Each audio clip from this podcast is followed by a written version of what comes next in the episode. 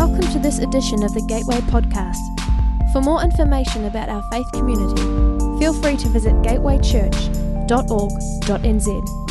Thanks for tuning in and enjoy this message. What I'd be talking about was this whole idea of mission.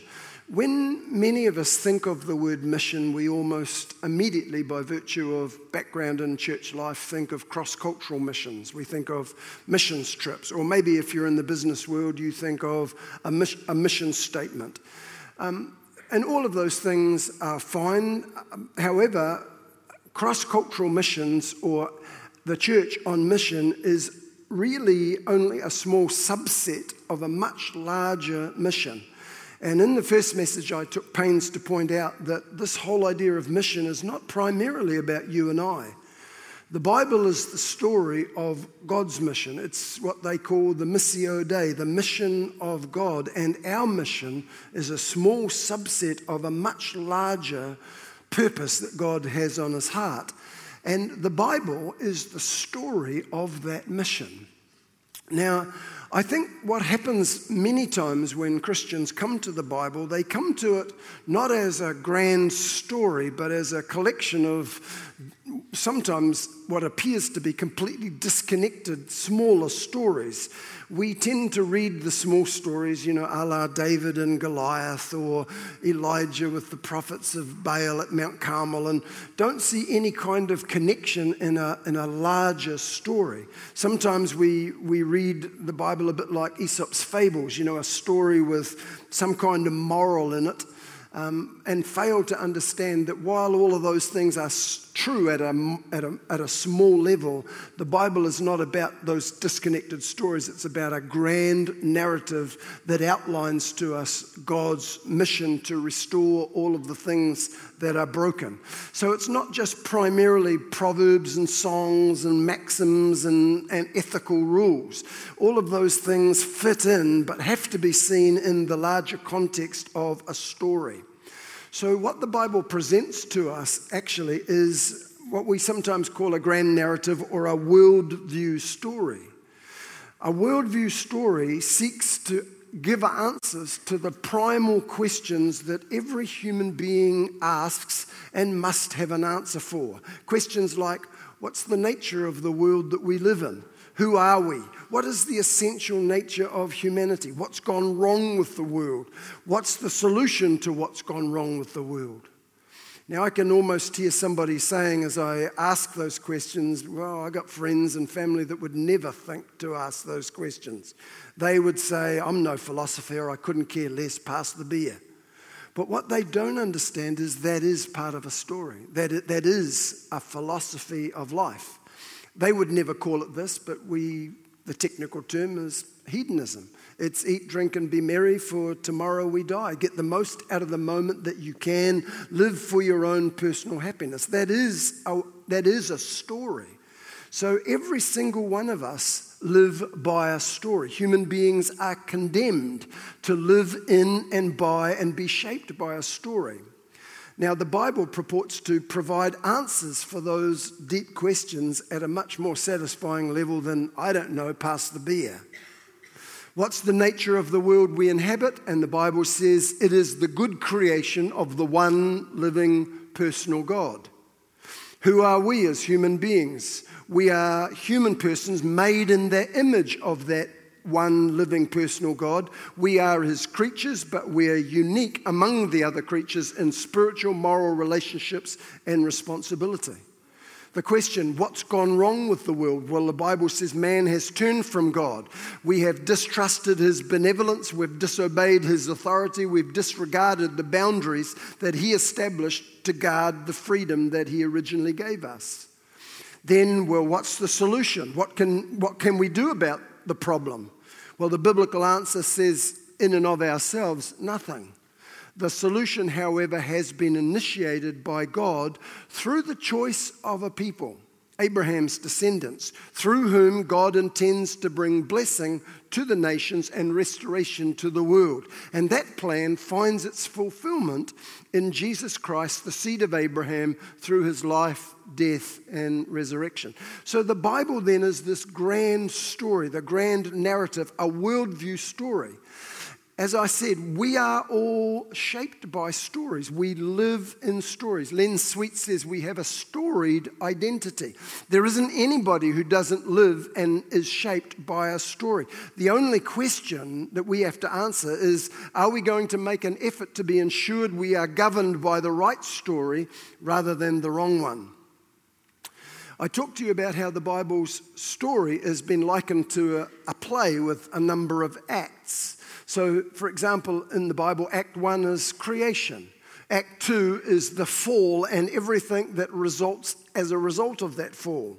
Act three, which is the largest portion of this story, is God's redemption. And finally, Act four is future hope. And through this story, we see God on a mission. This is the outline of the Missio Dei. He has a purpose and he's working it out. So that was basically lesson one, okay? In the second message, I talked about the nature of the God who is on mission. And we looked at the book of Exodus as a paradigm of who this God is and how he acts. And we saw that this God wills to be known. He's not hiding in the dark. He wants to be known. We see, we saw that he was, he is incomparable. Thirdly, that he is sovereign over all. And fourthly, we talked about the fact that he acts for the sake of his name. In message three, I talked about the people of the mission. I began to talk about those who God has enlisted, and the theological term is elected, to partner with him in this wider mission. And we examined the call of Abraham in Genesis chapter twelve. I talked about the fact that Genesis twelve has to be seen in its context. The lead-up chapters give us the reason for Genesis chapter twelve. In chapters three to eleven of the book of Genesis, we see the complete disintegration of human society. The fall has taken place, and although there are a couple of acts of God's grace in that intervening period, the trajectory is down. The, the, uh, the nature of society is, is violence. Um, God, God looks at them at one point and says, I'm sorry that I've made them. So this downward trajectory poses a cosmic question that God either has to come up with an answer for or give up on his mission to redeem and restore. What can be done about this downward trajectory of man's failure and sin? And God provides a cosmic answer that only God could come up with. He calls an elderly, childless couple and promises to make them the launch pad, the fountainhead of a cosmic mission of rescue and redemption. Bishop N T Wright says this, he says, the story of Israel, starting with Abraham, had always been the start of a rescue operation, the beginning of a long purpose to put humans right, and so in the end, put the whole world right. So the calling of Abraham is the beginning of a rescue mission. What we looked at then was God's initial choice of and addresses and promises to Abraham, and we saw that they were a manifestation of God's unconditional mercy and grace. God reaches out in mercy and grace to Abraham. He did not depend on any prior conditions that Abraham had met to merit that mercy and grace. They emerge, the mercy and grace emerge out of the unexpected and unmerited character of God and out of God's undaunted determination to bless the human race in spite of all that's thwarted his goodwill up to this point. So we see this call is unmerited in terms of its mercy and grace, and yet on the other side, there is an implied conditionality in this call because Abraham has to respond to the grace that he's been shown. And he responds to it with faith and obedience because the call of God said to Abraham, get up and go. So Abraham had to respond. Now, right from the start of the story, we see a definite tension between God's unconditional grace on the one hand and Abraham's faith and obedience in, in response to that grace on the other. And you can come right over into the New Testament and you see both Paul and James still grappling with that tension. People who read Paul say it's the grace of God, it's all about the grace of God, but you have to read James, who says, listen, in response to the grace, there has to be works, there has to be obedience, there has to be faith. And you you see them still in the New Testament grappling with that tension of unconditional grace and yet the conditionality of faith and obedience. I talked and have talked actually a number of times about the elements that are discernible in firstly Abraham's call and then Israel's call later into nationhood. One found in Genesis eighteen, the other found in Exodus nineteen. And we saw three things. First of all, election. God makes a sovereign choice of a person and a people. Secondly, there is the ethics that link part one with part three. So part one is election. Next, you have ethics, which is a community who grows up committed to walking in God's ways with a special attention to righteousness and justice. And the third element is mission. The purpose of all this is to bless the nations. Without the middle connecting the other two, mission fails. Okay, so there's election, there's ethics, there's mission. What we did then is we went right over to the New Testament, and I read you a portion out of First Peter chapter two, verses nine through twelve, and I want to read it to you again in the new in the uh, J B Phillips version. It says this. This is speaking to us as a New Testament community. But you are God's chosen generation, his royal priesthood, his holy nation, his peculiar people. All of the old titles of God's people now belong to you. It is for you now to demonstrate the goodness of him who has called you out of darkness into his amazing light. In the past, you were not a people at all. Now you are the people of God. Now, what Paul is doing here is he's going right back to the call of Israel in Exodus chapter nineteen. And he is molding us, grafting, is the word Paul uses later, into that story. We are continuous with Abraham and Israel. And we see the same three elements in A- that were in Abraham's call and Israel's call. There's election. And Paul says you are a chosen, or he could say you're an elect generation. You are to be a holy nation, a people, a community who reflect the character of the God that's called you. That's ethics. And in mission, verse twelve says that people seeing you will glorify God when they see how well you conduct yourselves. So what we are seeing is that we are continuous in this story. This story is ongoing and we have been grafted into it. We noted how Israel failed spectacularly.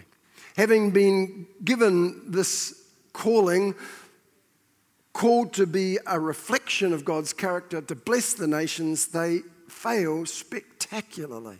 They rarely, if ever, come even close to being a community that ethically reflect God's holy character uh, to the nations. In fact, what they do is they nationalize God and keep the nations out. By the time you get to Jesus' time, they've built a temple and there's a court out there where the nations can come if they really want to. But but the whole purpose has, has turned in upon itself. And Israel have made God their national God. The rescue operation for the whole of um, the cosmos, for the people of the world, Israel now needs rescuing.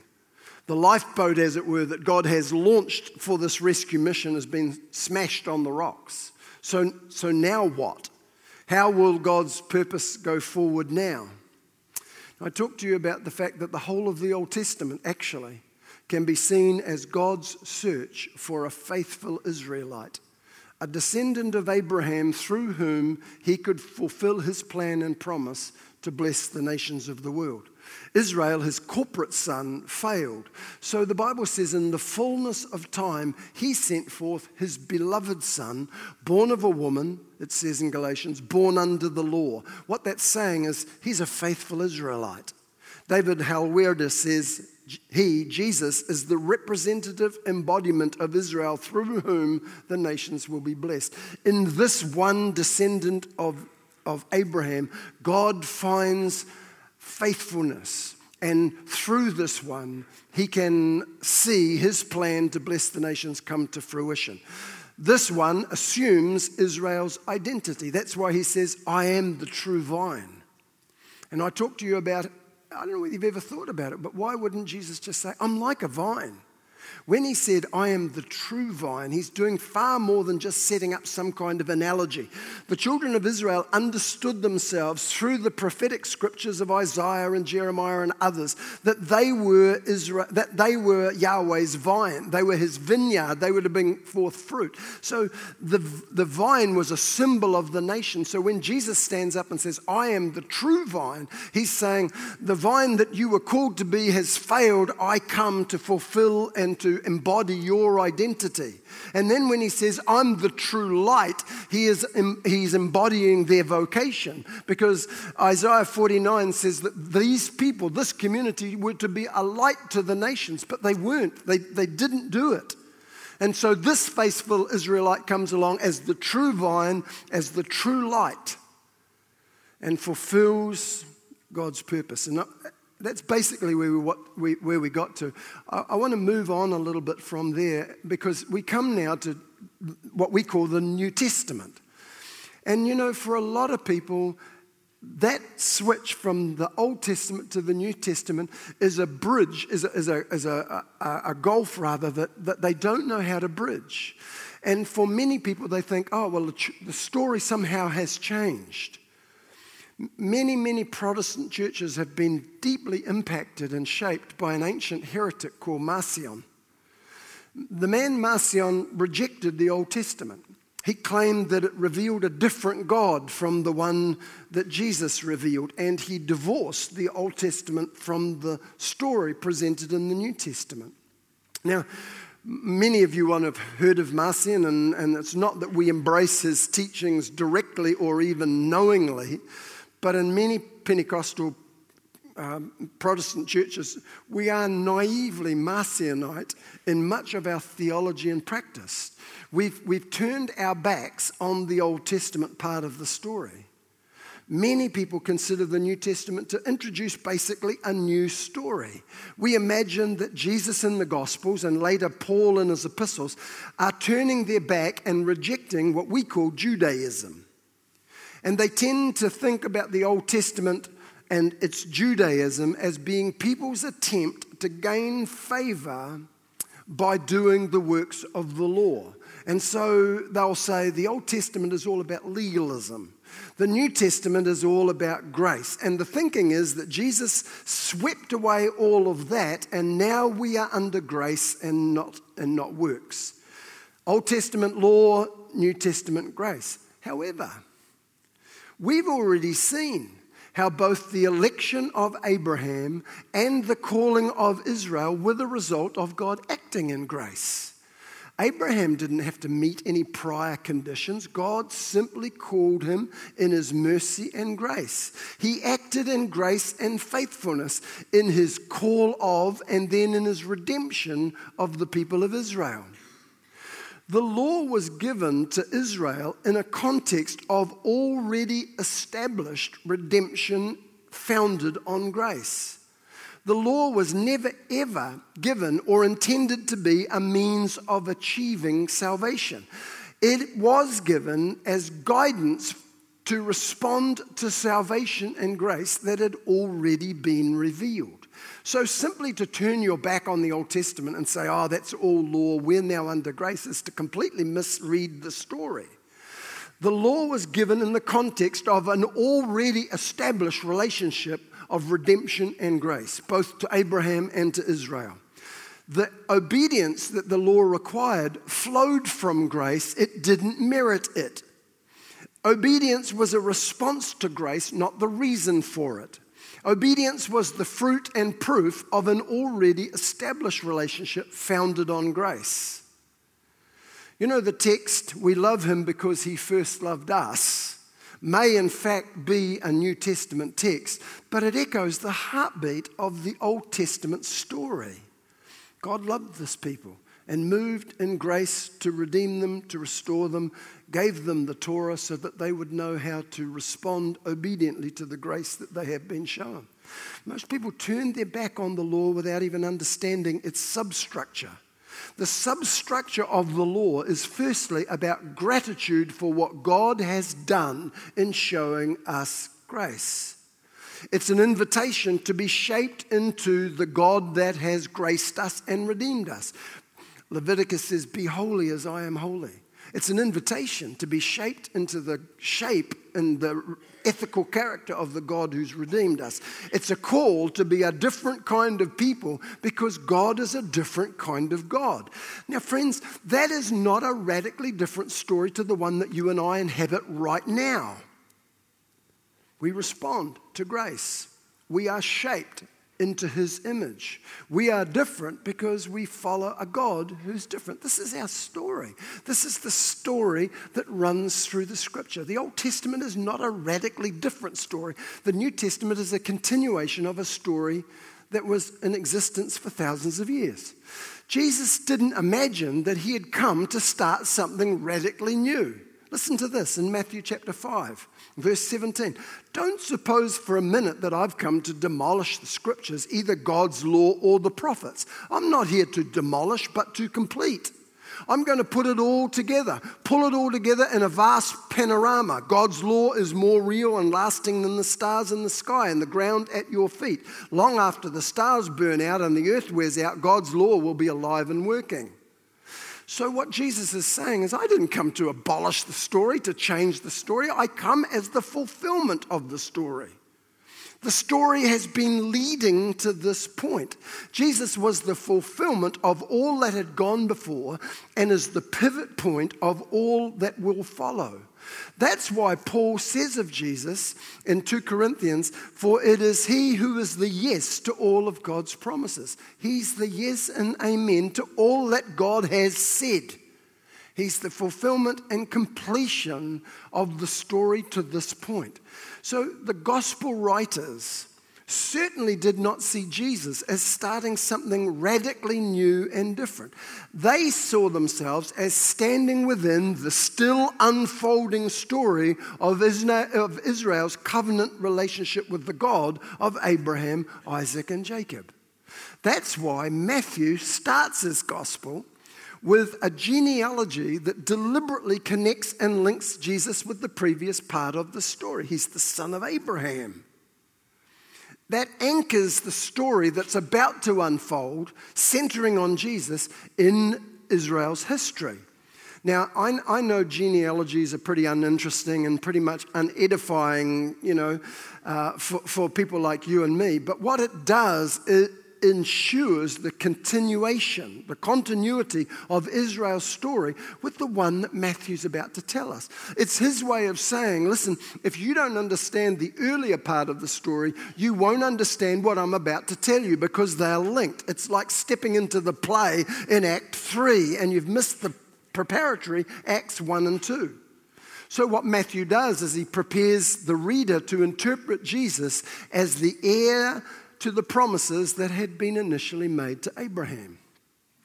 Richard B. Hayes says this, "Matthew's references to Israel's scriptures," and there are at least sixty quotations and hundreds of more indirect allusions, situate the story of Jesus within the comprehensive interpretation of the story of Israel. So this has to be seen in light of that, is what he's saying. When you come to Mark's gospel, now I won't take time to look at this, but uh, because I did in the summer series, and if you didn't hear the podcast, perhaps it might be worthwhile going back to listen to it. But what I suggested was Mark's gospel seems to be built around the prophetic promises of Isaiah that there would come a second new Exodus, and that Jesus would be the Moses of that second Exodus. When you come to Luke's gospel, both the gospel and the book of Acts, what Luke is doing is assuring his readers that Israel's story has come to its consummation in Jesus' life, death, and resurrection.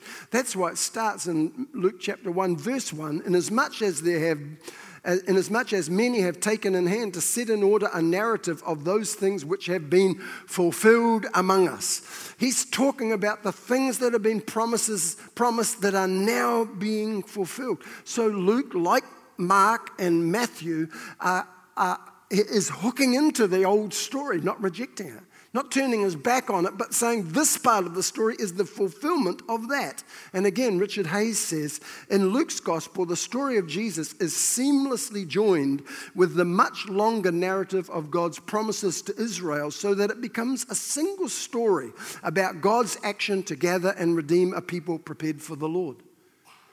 Again, John's gospel, inextricably linked with the story that has gone before.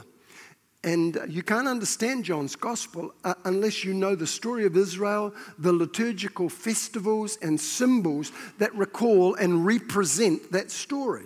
So in John's gospel, Jesus is presented as the story's climax. He's the true temple that the previous temple simply pointed to.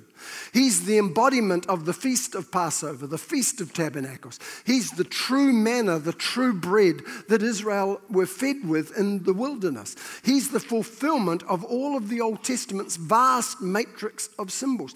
So this is not a new story. All of the gospel writers point back and connect us with the story to this point. The promises given to Abraham that have been fulfilled in this faithful Israelite, and now God's plan to redeem and restore goes forward in the community that are filled with the Spirit and are called to follow this Jesus.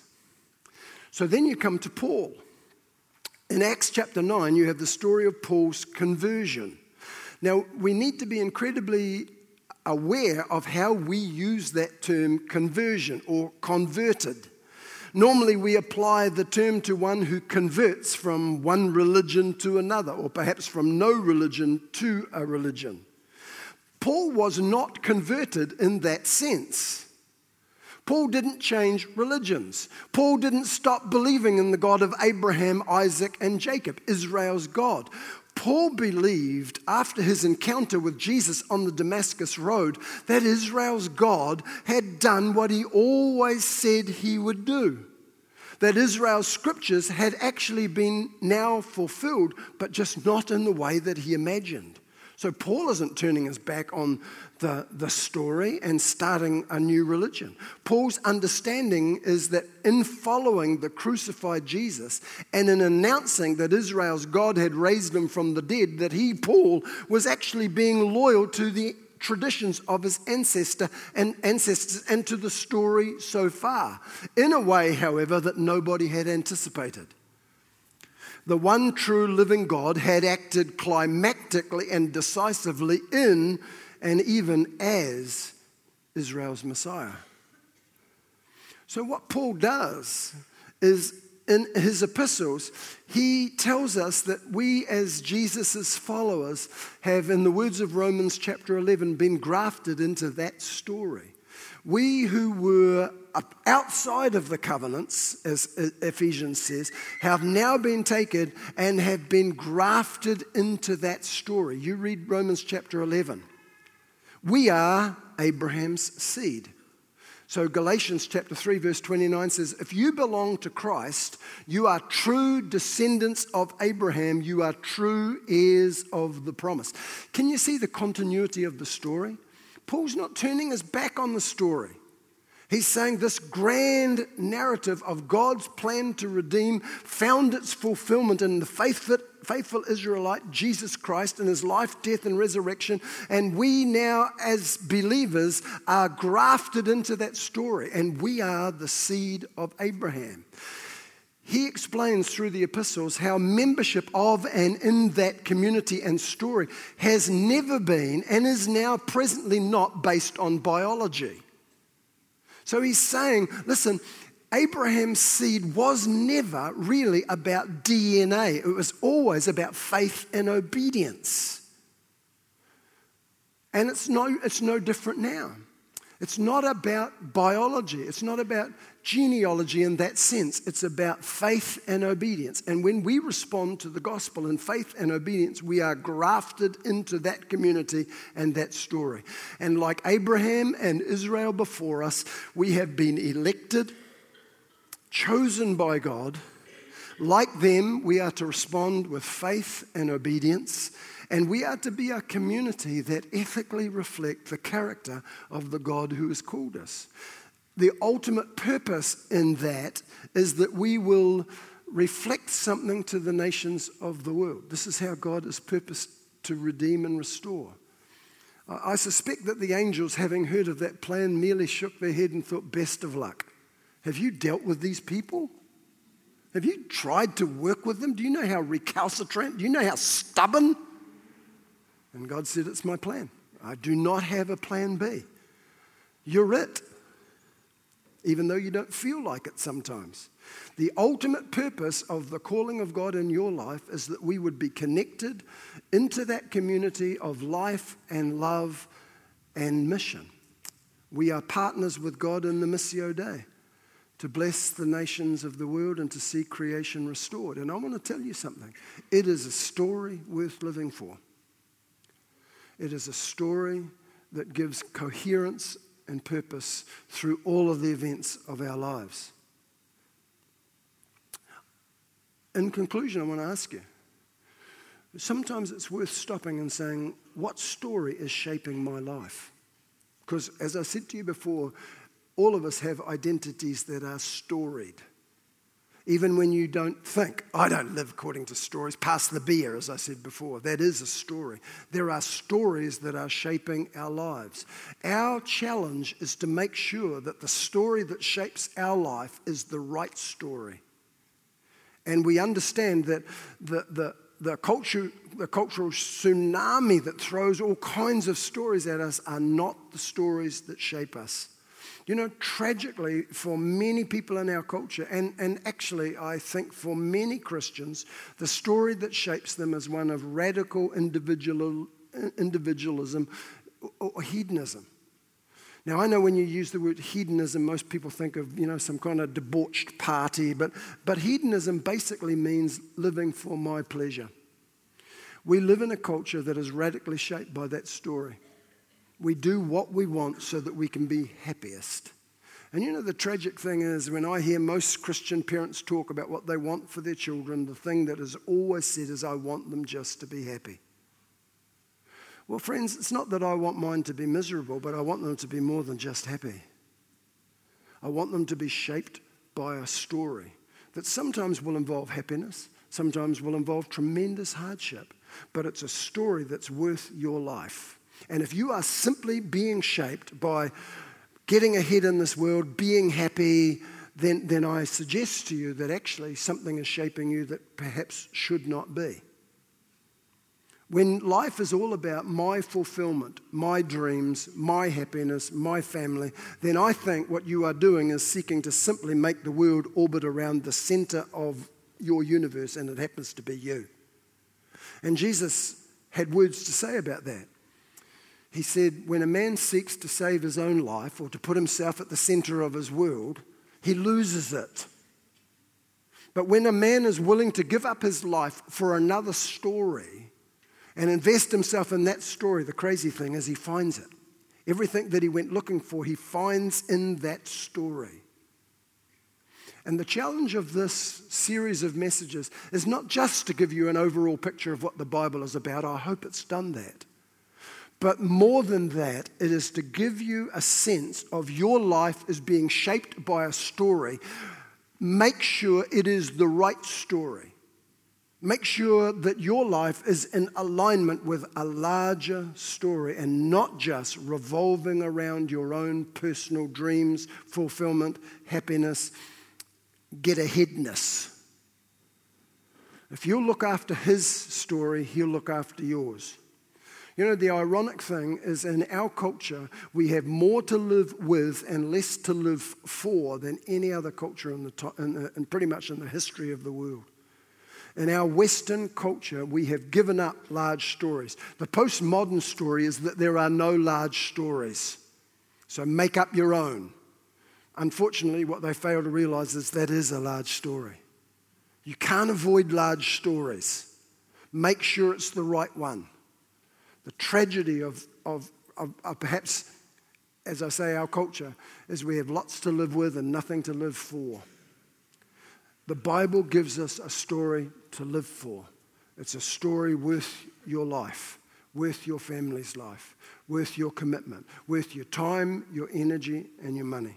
Because if you don't give your time, your energy to money and money to that story, you will give it to another that will be less than, and it will bring less than to you. That's the challenge. Um, I, w- I want to try and finish it next week, okay? I'm going to invite the musicians to come, and uh, I'll give you a clue in terms of where I want to finish.